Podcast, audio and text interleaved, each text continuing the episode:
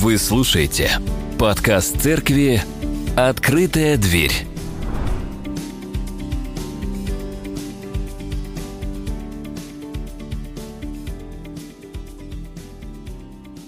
Это происходит с нами каждый день. И каждый день а, мы переживаем эту эмоцию, которую на самом деле а, достаточно непросто описать. Но во всех описаниях мы встречаем определение того, что это весьма негативная эмоция, которая а, захватывает весь наш внутренний мир, его каким-то образом трансформирует, расплющивает, собирает, и мы можем выражать свой гнев, выражать его эмоционально, менее эмоционально, сдержанно, молчанием, просто сведя брови, раздув ноздри, пережив учащенное биение сердца, а можем проявлять в крайних степенях, как ярость, агрессия, какое-то такое бешенство, да, а, и многие люди понимают, что не так просто совладать с этими вещами. Сегодня мы попытаемся с вами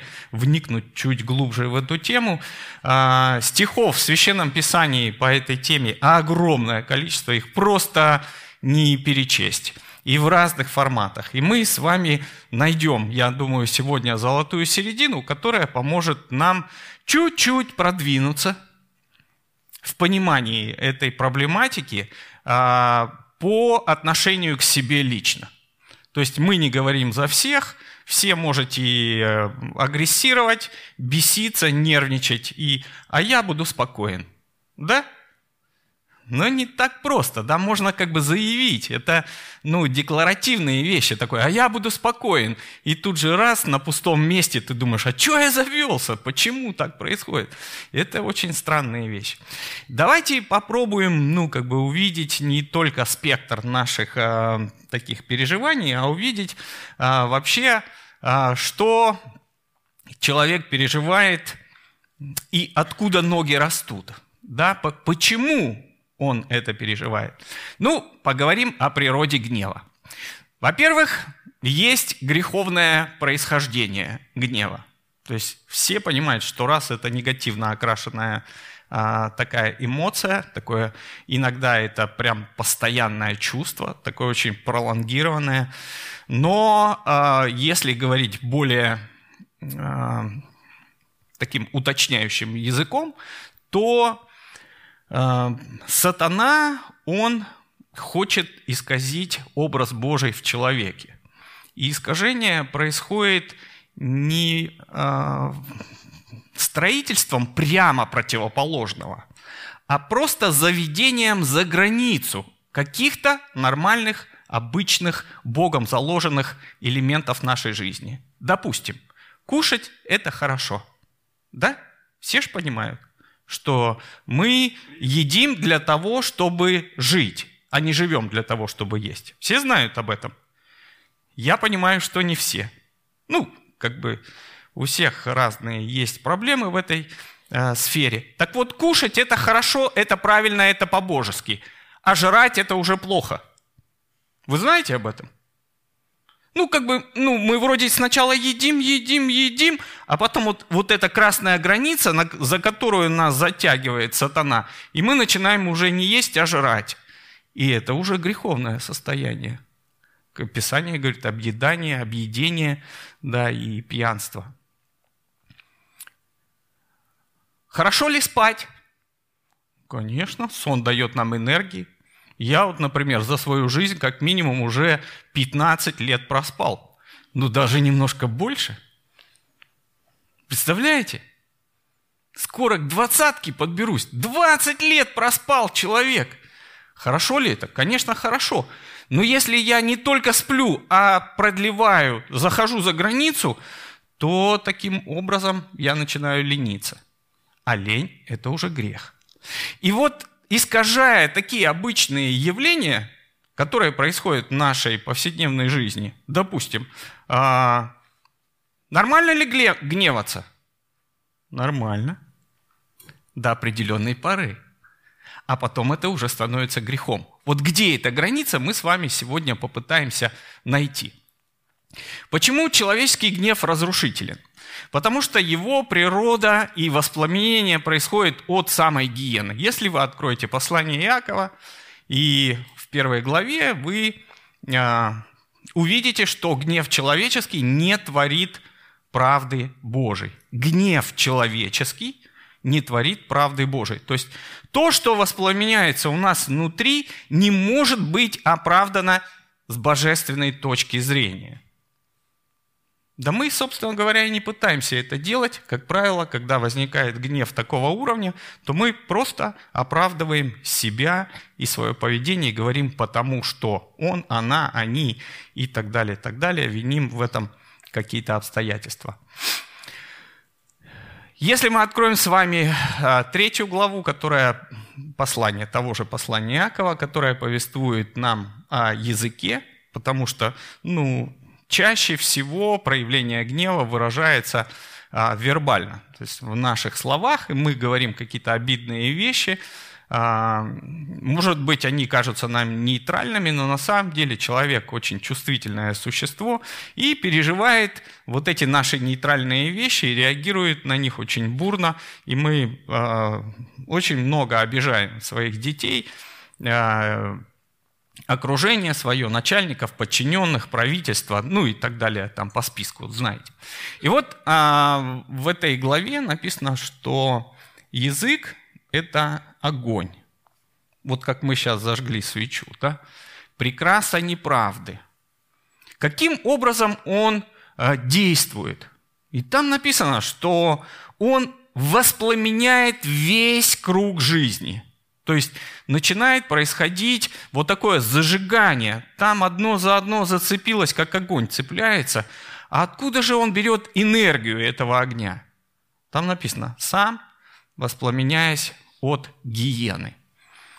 Я не буду сейчас э, вдаваться в этимологию слова «гиена», но вы все догадываетесь. Это э, условно назовем адское пламя. То есть все, что греховного происходит, мы активным образом можем выражать через свой язык. И это тоже очень неприятная вещь.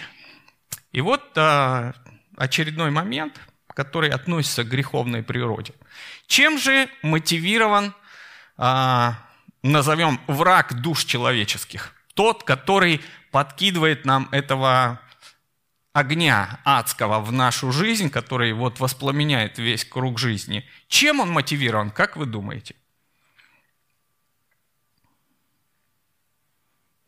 Это не ребус. Здесь э, нет правильных ответов, хотя я правильный скажу в конце. Можете сейчас высказывать все ошибочные идеи. Никто не хочет выглядеть некрасиво в глазах других, чтобы не прогневать мужа или жену, сидящих рядом, да, которые локтем толкнут и скажут, что ты ляпнул, да? А почему? Сердце забилось учащенно, вот брови свелись, улыбка вроде есть, но она такая натянутая. Я вижу ваши лица. Очень интересно. Чем мотивирован лукавый, когда а, создает вот эту греховную природу гнева в нашей жизни? Как неудивительно, он мотивирован любовью. Странно? Молодец. Дмитрий Геннадьевич сразу понимает, о чем идет речь. Это любовь к себе. Это себялюбие, которое лежит в корне, в основании, в фундаменте всей греховной природы. Почему? Потому что дьявол, когда говорит, он говорит свое, от себятину. И мы создаем свой такой иллюзорный мир, в который верим и говорим, я прав, вот так должно быть. И на этом основании я вот это сделал, вот, это, вот так сказал, и происходит то, что произошло уже когда-то давным-давно.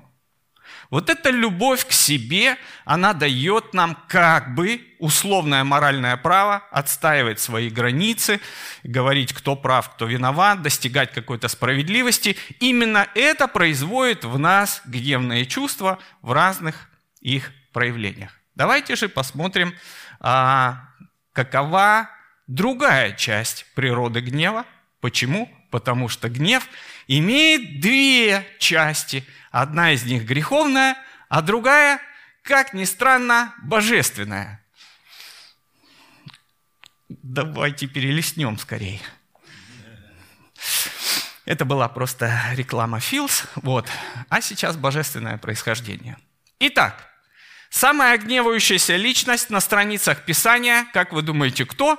Конечно, вы умеете читать, и вы прочитали.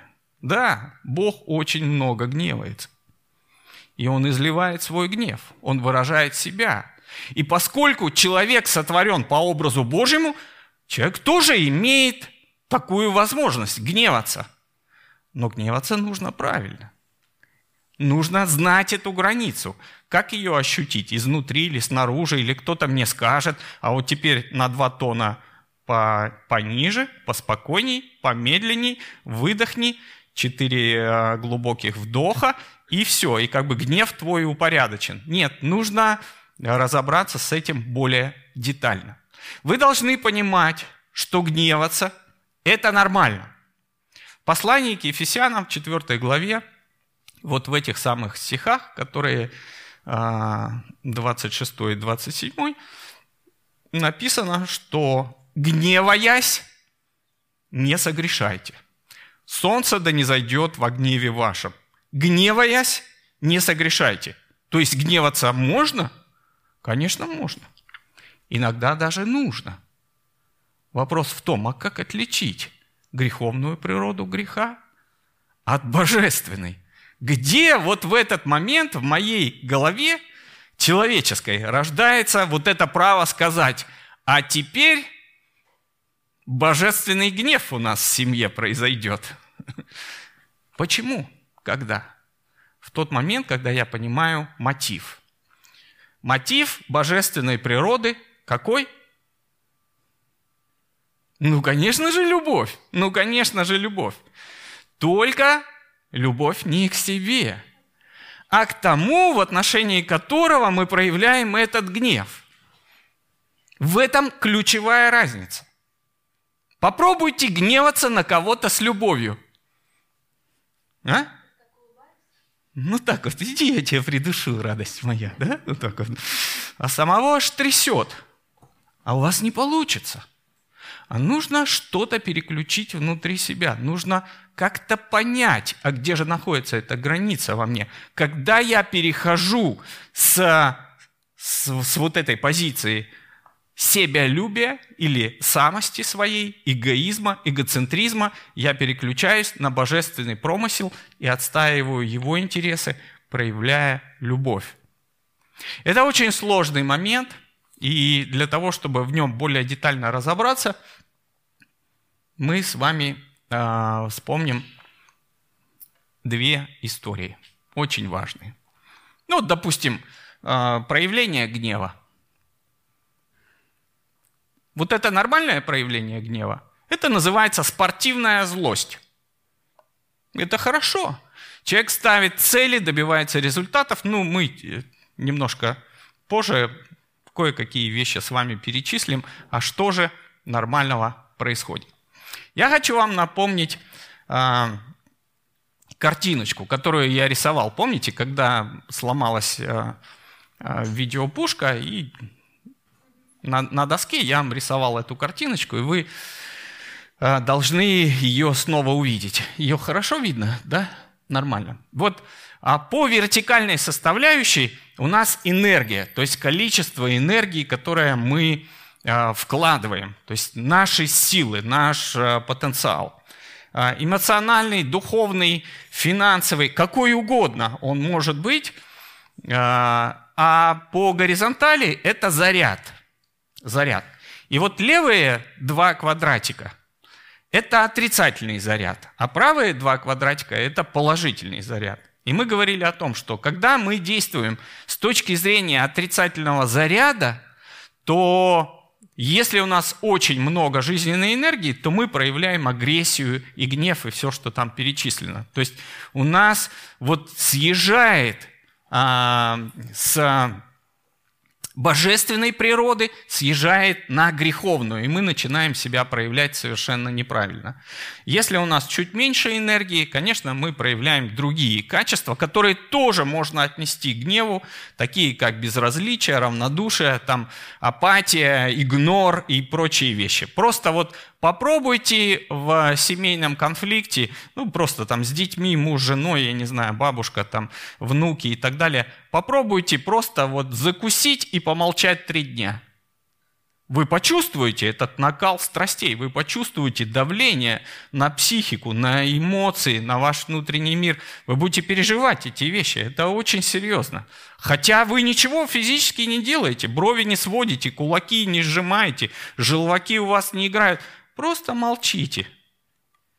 Это так мерзко. Это очень тяжело. И многие манипулируют этими вещами и добиваются своих семейных целей. Это просто был лайфхак. Запишите, как это работает. Да? Хорошо. Значит, смотрите. Вот эта правая колоночка, правый столбик, это у нас положительный заряд. И положительный заряд очень легко потерять. То есть мы переключаемся достаточно быстро. Вроде все было хорошо, вроде нормально, собирались там, оп, и что-то произошло. И вот уже я начинаю негативить. Почему я начинаю негативить? Потому что я зашел за черту. Я не почувствовал, где эта граница. Эти границы, они не извне, потому что раньше эти границы были установлены законом. И закон говорил, будешь делать вот так, будет вот это, будешь делать вот так, будет вот то. И все было прописано. А сейчас этот закон находится у нас внутри. И это вопрос внутренней дисциплины. И я говорю, стоп, а теперь выше голос я повышать не буду. То есть этого накала достаточно, чтобы выразить мое несогласие там, с ценностями или с позицией, или еще с чем-то, или с поведением. То есть этого достаточно. Дальше будет уже греховно. Дальше будет уже неправильно. И я буду чувствовать себя виноватым, потому что Дух Божий будет меня обличать. Вот если э, вы вспомнили эту картиночку, то давайте попробуем увидеть, а как же на примере двух библейских историй, которые практически идентичны, они обе описаны в Ветхом Завете, а, эти две библейских истории, как происходит вот эта трансформация из положительного в отрицательный. Где граница, и мы ее увидим. История из книги «Исход», когда народ израильский находился в пустыне и находился уже достаточно долго, и они испытывали определенные а, нужды.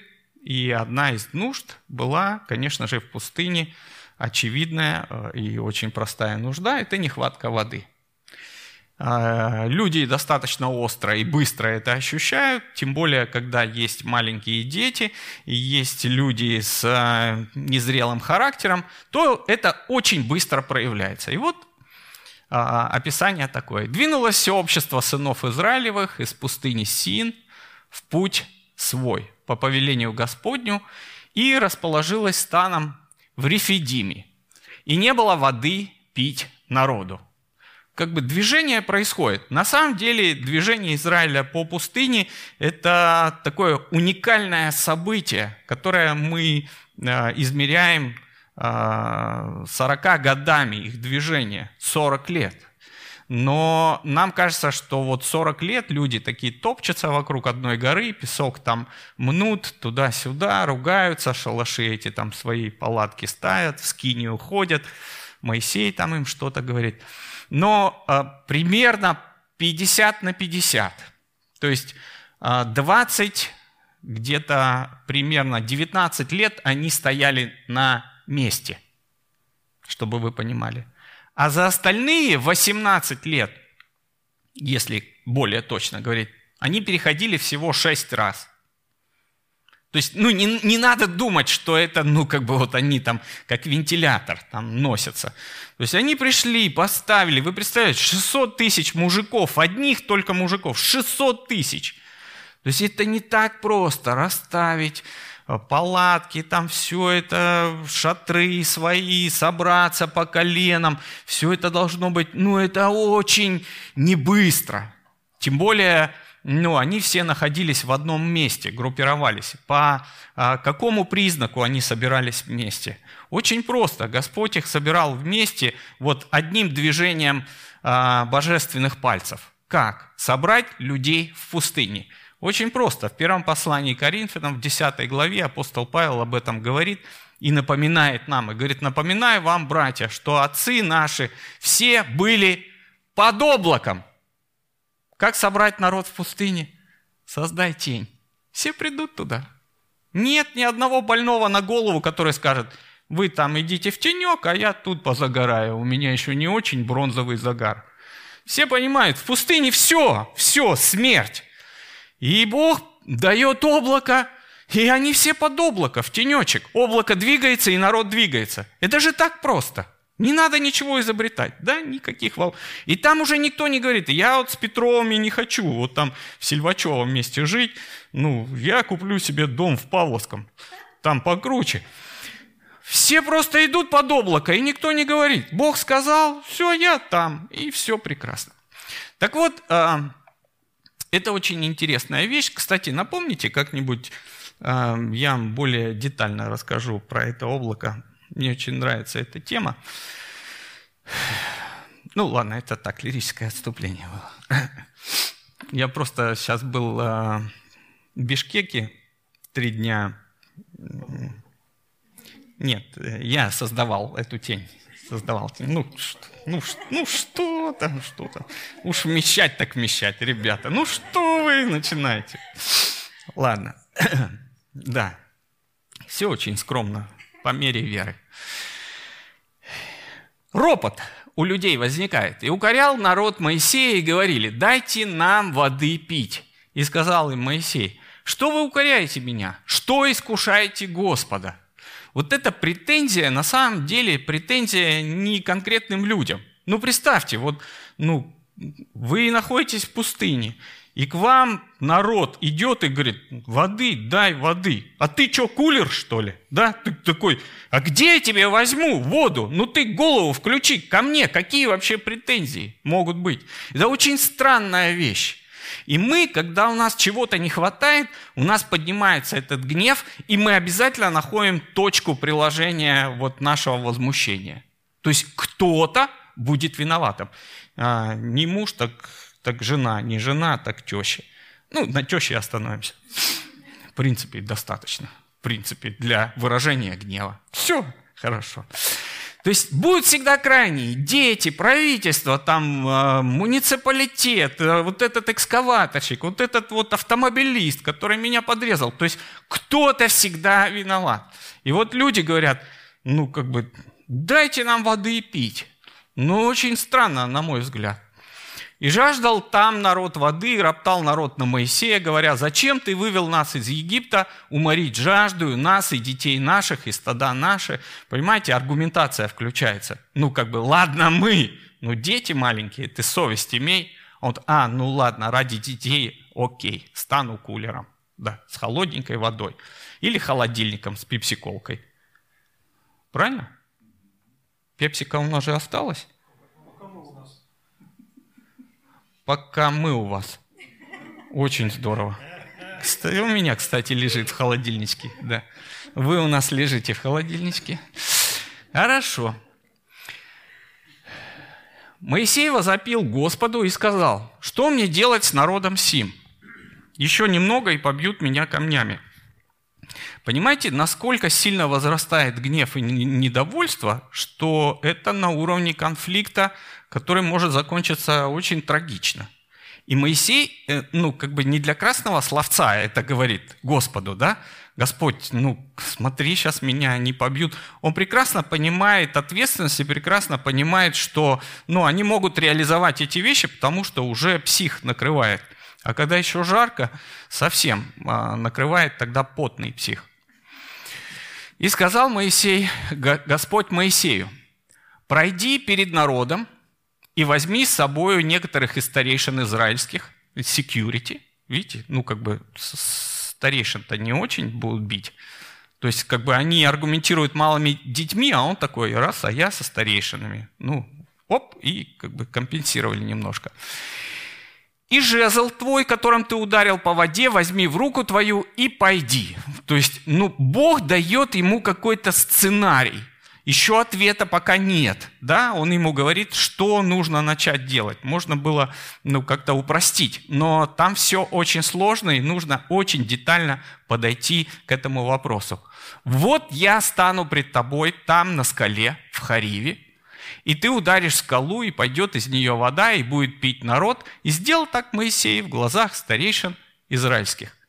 Такое описание, знаете, вот прям как за здрасте такой. А, так вот как надо было. Ого! Ну что ж, я раньше-то не догадался. Просто надо пойти и в скалу постучать. Кто-нибудь... А, кстати, я видел, как из скалы идет вода. Вот здесь вот много раз. Она шла. Я помню, перед служением однажды 12 ведер воды вот здесь собирал. Просто вот все вот так вот было в воде. Я такой думаю, ну все по-библейски, прям нормально, у нас правильное место. В этом году была вода? Не было, да? Господь... А я не стучал, кстати. Я по вере, я по вере. И вот смотрите, очень важный момент. А, в этом шестом стихе Бог говорит, «Я стану там пред тобою на скале». А вот как это определить? Вот скажите мне, пожалуйста, вот когда Бог говорит, не переживай, я с тобой, ты главное верь. А ты такой, угу, спасибо. А поступать-то мне, экзамен-то писать мне, то есть он не говорит, и ты сядешь и возьмешь листок, и я буду вводить твоей рукой, и ты получишь пятерку. Ну, он же так не говорит, да? А хочется именно вот это услышать. Он говорит, ну, как бы, иди, и все будет. А ты сдаешь экзамен в ГАИ, да, и ты понимаешь, что так не будет. И наступает некий такой конфликт, как бы вот внутренний. И а, Господь говорит Моисею, ты подойдешь к этой скале и ударишь в скалу, и пойдет из нее вода.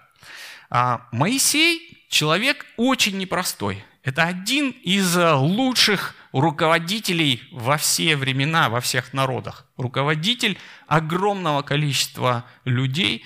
То есть его уровень понимания жизни вообще, ну, он просто зашкаливает. Он очень хорошо знает Бога, он очень хорошо знает людей, и он является таким правильным проводником этой Божьей благодати. А, чтобы он стал таким, Бог его воспитывал именно в пустыне. Именно в пустыне он стал великим лидером, когда убежал туда. Как вы думаете, сколько лет в пустыне Моисей формировался? 40 лет. 40 лет. Почему у нас, наверное, и поговорка такая вот, когда говорят о каком-то человеке, говорят 40 лет, а ума нет. Ну, потому что, ну, за 40 лет-то должно дойти, наверное, все-таки как-то надо включить мозги. В 40 лет человек должен уже понять, какую ответственность он несет за других людей, кто он есть сам, да, кто есть Бог в его жизни и так далее. И вот сформированный Моисей, 40 лет в пустыне, чем он там занимается? Пустыне? Овец пасет. Вы представляете? Пасет овец в пустыне. Вам не странной э, эта фраза кажется? Да, такая тренировка. Пасет овец в пустыне. А как их пасти в пустыне? Там почти нечего есть и почти нечего пить. А это его навык, его способность находить то, что Бог дает, и этим самым управлять. И вот он как специалист по э, такому пустынному овцеводству, он прекрасно знает, где найти воду в пустыне. Прекрасно знает. Он ориентируется очень хорошо. И я, когда был в Израиле, в один из разов э, профессор, который нам рассказывал вот эту всю восточную культуру, он нам показывал, как добывается вода в пустыне. И это очень интересное такое наблюдение. А, в такой, в как ее назвать, не, не долина, а назовем такое, небольшое ущелье, склон, где есть вот это, как? Ну, нет, не совсем низина, это больше такая э, сланцевая порода, такой песчаник. А, но он как бы идет по краю, а здесь типа должен течь ручей, как бы по логике вещей, но поскольку сильно жарко, там ничего не течет, просто камушки лежат. Когда дож... сезон дождей, тогда как-то протекает вода. И вот а, вода в сезон дождей, она же капает не только в это место, она капает везде. И просачивается через вот этот песчаник а, в такие каменные мешки, как бы прослойки, пустоты, и туда затекает, и там находится. И по мере того, как она накапливается, накапливается, накапливается, она потихоньку начинает как бы вываливаться вот в, эту, э, в это ущелье, так скажем. И опытный пастух, он смотрит на вот эту скалистую породу, она, ну, на самом деле ковыряется, ее можно проковырять. Это какой-то меловой, наверное, какие-то породы такие меловые, достаточно мягкие. Как правильно называется? А, такой, да, известняк, наверное, да, вот известняковые породы. И он видит вот такие вот, а, ну, как бы, ну, не, не трещинки, а, ну, сеточка такая появляется. И там капельки воды начинают, ну, как бы появляться. То есть это значит, что там ниша – которая своей, в которой накопилась вода, и она этой массой начинает давить на эту тонкую стенку. И он подходит, находит самую вот такую выдавленную, пробивает там своим посохом дырку, и вода шурует, и все. И овцы пьют, он делает какую-то там загородочку из камней, и они пьют там сколько угодно. И а, Моисей, он прекрасно знал эту технологию, и поэтому для него было, ну знаете, прямо вот так Господь ему говорит, о, сейчас я пойду и свои навыки применю, потому что иногда нам хочется применить свои способности, и это должны увидеть люди. В некоторых семьях, ну, а, когда мужчина собирается забить единственный гвоздь и на него повесить картину, он собирает все свое семейство и говорит, сейчас я буду забивать гвоздь, короче, так, ты несешь мне молоток, ты снимаешь на видео, ну, в общем, все задействованы, и вот он там долго измеряет, чертит, крестит, там в стену эту падает три раза, потом опять встает, ну, в общем, общем, полдня все задействованы, и счастье у всех. Вот. Я думаю, что Моисей, он испытывал даже определенную, ну, какую-то вот такую гордость, что он может сейчас вот те навыки, которые он получил, он может их реализовать для людей. И это очень полезно. Всегда. Вот то, что мы приобретаем, если мы не трансформируем это в адрес других людей, то мы теряем свою квалификацию пред лицом Божьим. Поэтому все, что вам Бог дал, ваши таланты, способности, дарования, нацеливайте на людей. Даже если вы просто умеете а, печь пирожки. Хотя это для людей. Нет, ну можно покидаться, допустим, соседей, если что. Если они живут рядом, Сильвачева.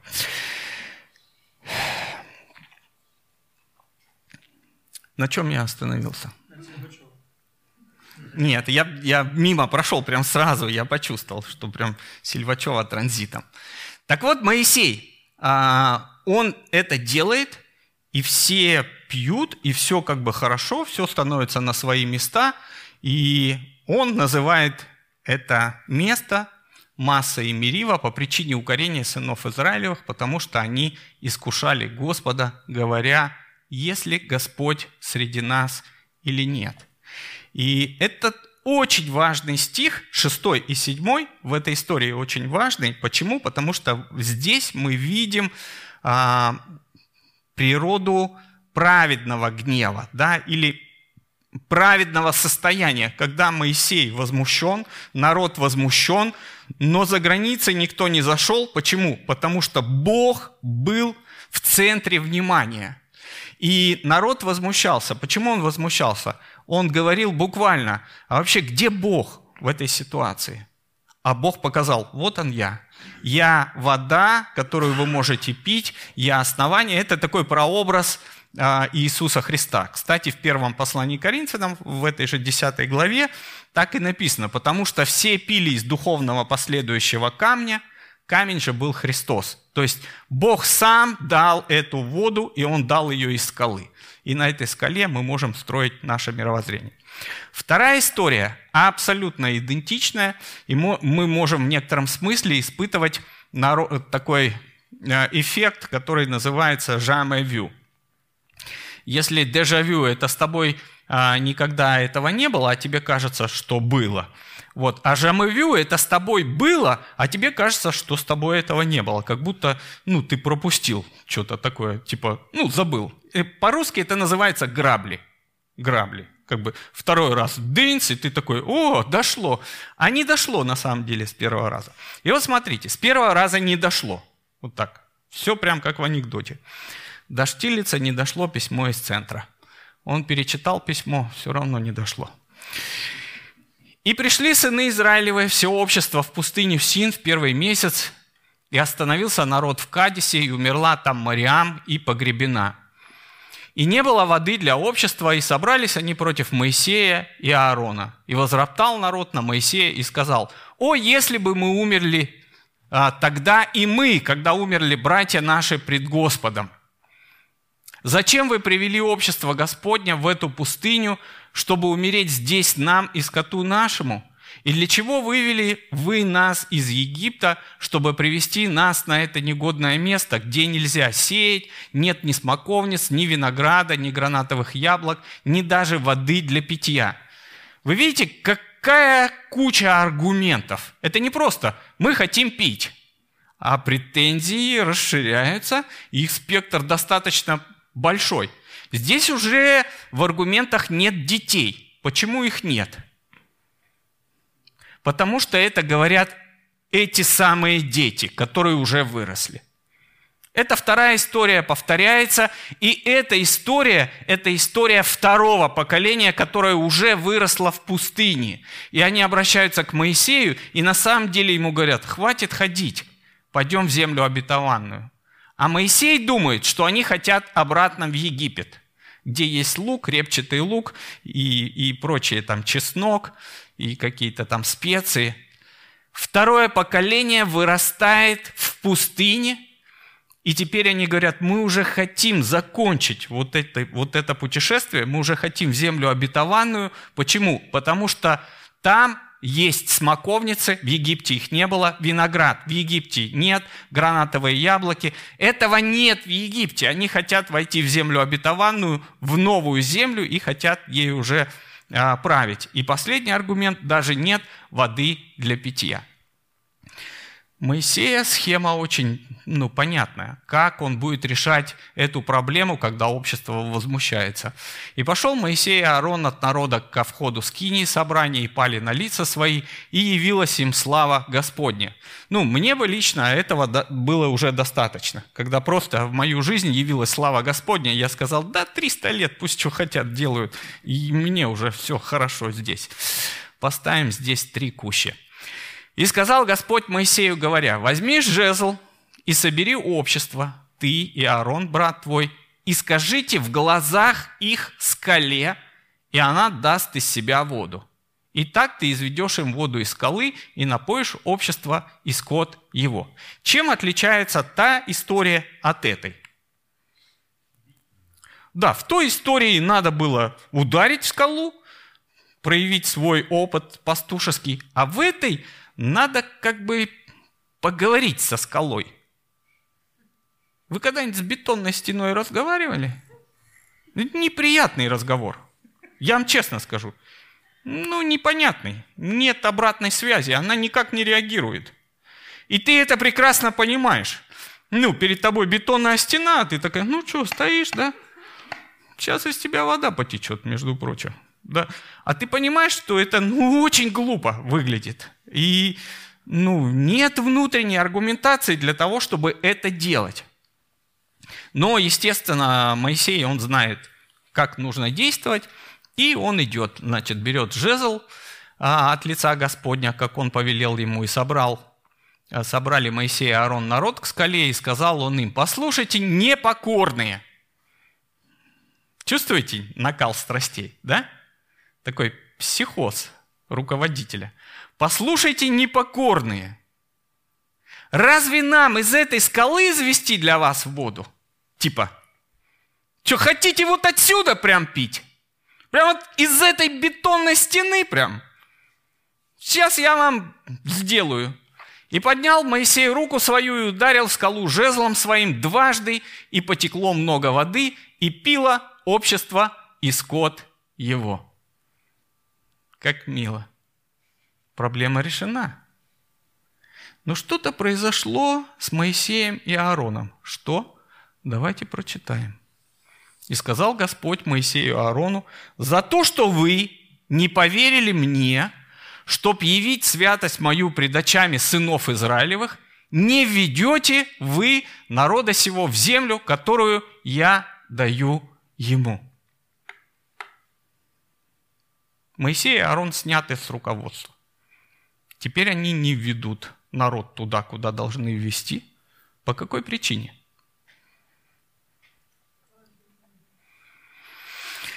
Нам кажется, читая первую и вторую историю, что Моисей зашел за границу.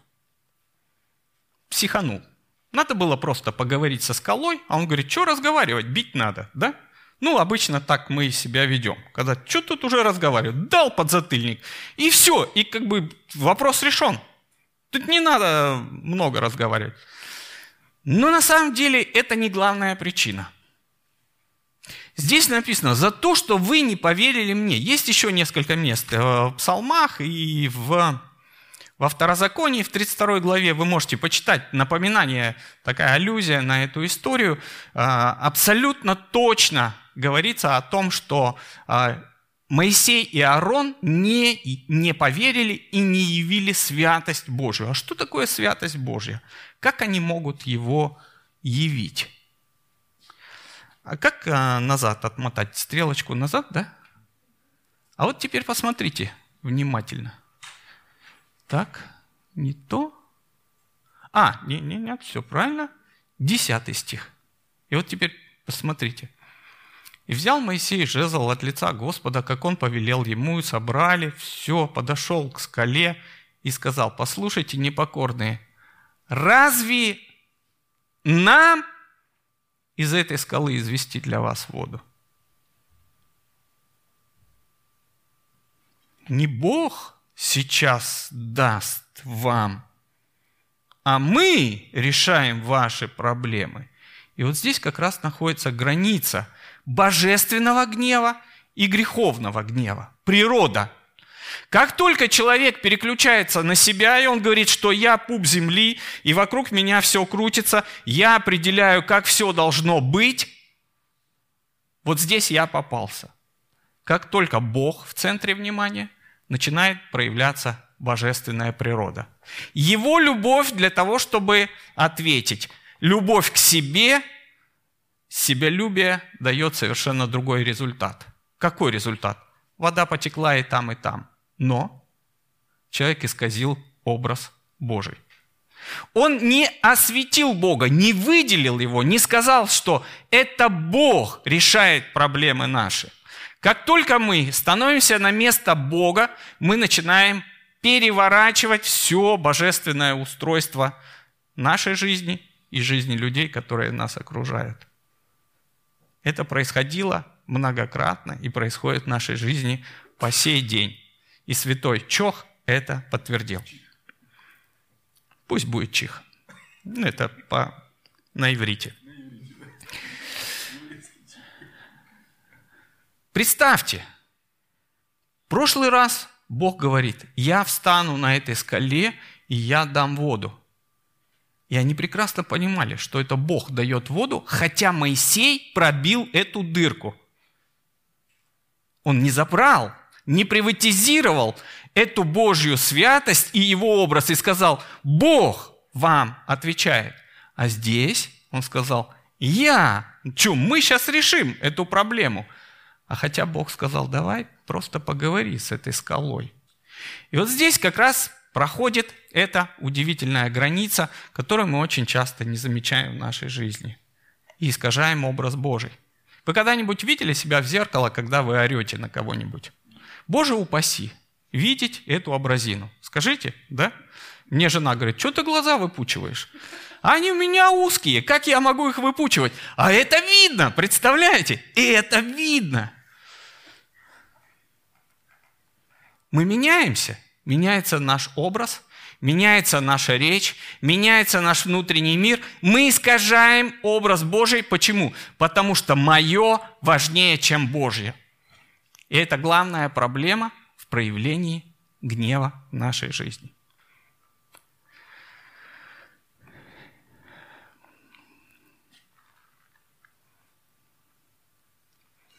И Он явил им святость свою. Как же нам найти правильные инструменты, которые помогут нам увидеть а, правильный подход в восприятии гнева с точки зрения определения? А где я буду встречать эти сферы и где я буду соприкасаться с этими вещами? Давайте на них посмотрим в заключении перед молитвой. Когда мы защищаем свою собственность или свои интересы, ценности, вот эти вот э, стандарты, которые у нас есть, но это ценности должны быть евангельскими ценностями, божьими ценностями.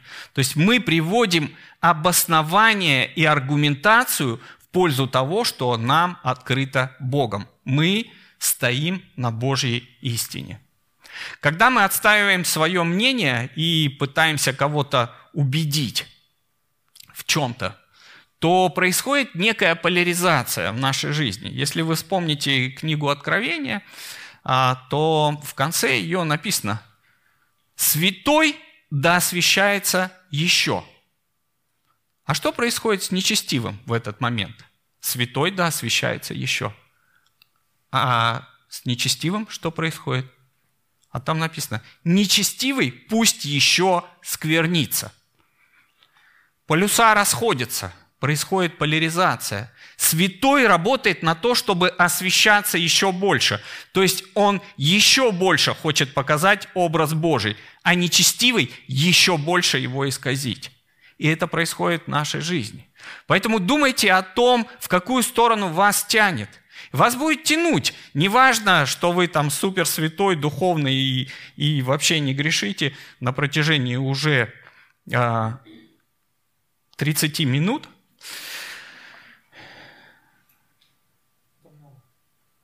Согласен, я закругляюсь. Это не дает нам все равно основания для того, чтобы думать, что теперь все, меня это не коснется. Коснется в любой момент, как только я подумал, что я стою. Поэтому Писание говорит, кто стоит, берегись, чтобы не упасть. Третий момент. Мы учимся говорить «нет», если нам что-то навязывают. Это проведение наших границ – то есть вы знаете, люди быстро соприкоснутся с нами, если мы не провели эти границы, они соприкоснутся и обязательно нас будут возмущать этим. Будут лезть нам под кожу. Но мы должны научиться очень грамотно говорить о том, что для этого есть свое время, место там, и так далее, и так далее. Это вопрос выражения, правильного выражения моего гнева, когда я умею говорить «нет». В-четвертых, мы учимся противостоять несправедливости, которую мы видим. И это проявление праведного гнева. То есть сам праведный гнев, он направлен против несправедливости. Конечно, в этом мире вы должны понимать, что справедливости мы не увидим. Просто чтобы вы ну, не пытались ее достичь. Ее нет здесь. Здесь есть благодать Божья, которая покрывает эту несправедливость. И мы должны стать проводниками этой благодати. Это дорогого стоит, но над этим можно работать.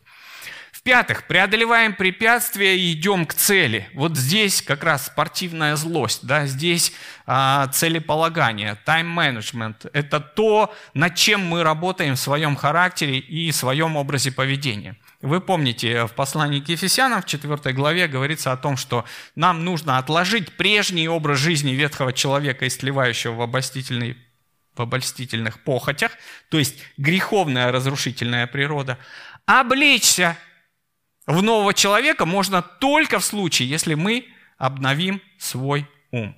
Поэтому включаем мозги каждый раз, когда у нас происходит вот эта трансформация. Потому что по природе мы новое творение – Но по образу жизни мы можем посмотреть и увидеть, что это далеко не так. Поэтому многие сферы нужно перерабатывать и анализировать, а, полагать какие-то цели и к ним идти. И это возможно только при обновлении ума. Это отдельная тема, о ней как-нибудь тоже поговорим. И последнее – это такой анализ, когда мы переосмысливаем наше поведение, формулируем, разрабатываем, а, каким-то образом формируем новые стратегии для решения проблемы.